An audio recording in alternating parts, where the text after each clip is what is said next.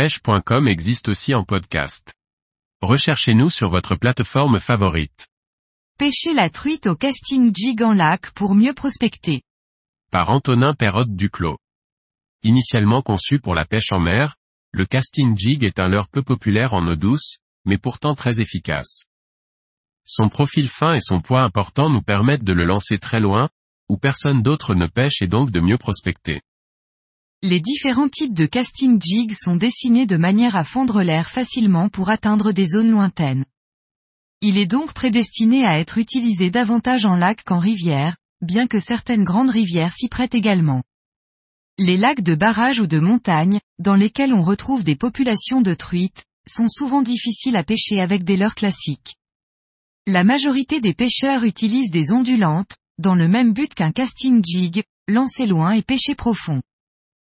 Les lacs contenant des populations de truites sont généralement très profonds en leur centre, mais peuvent être très chalots sur les bordures, surtout lorsque leur niveau est haut. Le casting jig nous permet à la fois d'atteindre les cassures lointaines, ainsi que de garder facilement le leurre près du fond où se situent les truites.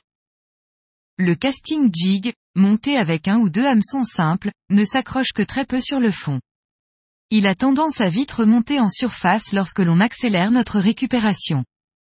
Le casting jig permet de pêcher aussi bien des zones rocailleuses, sableuses ou tout simplement encombrées. Avec une canne adaptée et une tresse fine, il vous sera possible de lancer votre jig à plus de 60 mètres sans problème, voire jusqu'à 80 mètres si vous avez le vent dans le dos, une canne longue et une bonne technique de lancer. Ces distances de lancer permettent de prospecter des zones où les poissons se sentent à l'abri lorsque la pression de pêche est importante.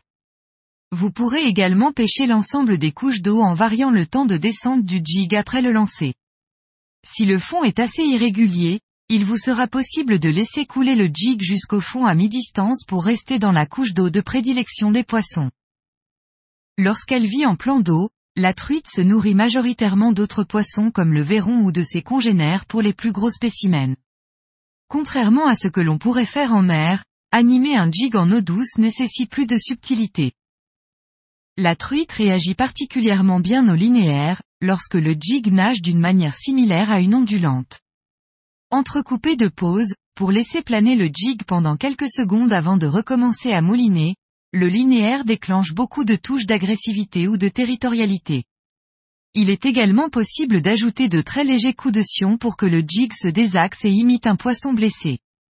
Je vous recommande fortement l'utilisation de deux assists en queue qui offrent au jig une meilleure liberté de nage et qui diminuent grandement les risques d'abîmer les poissons.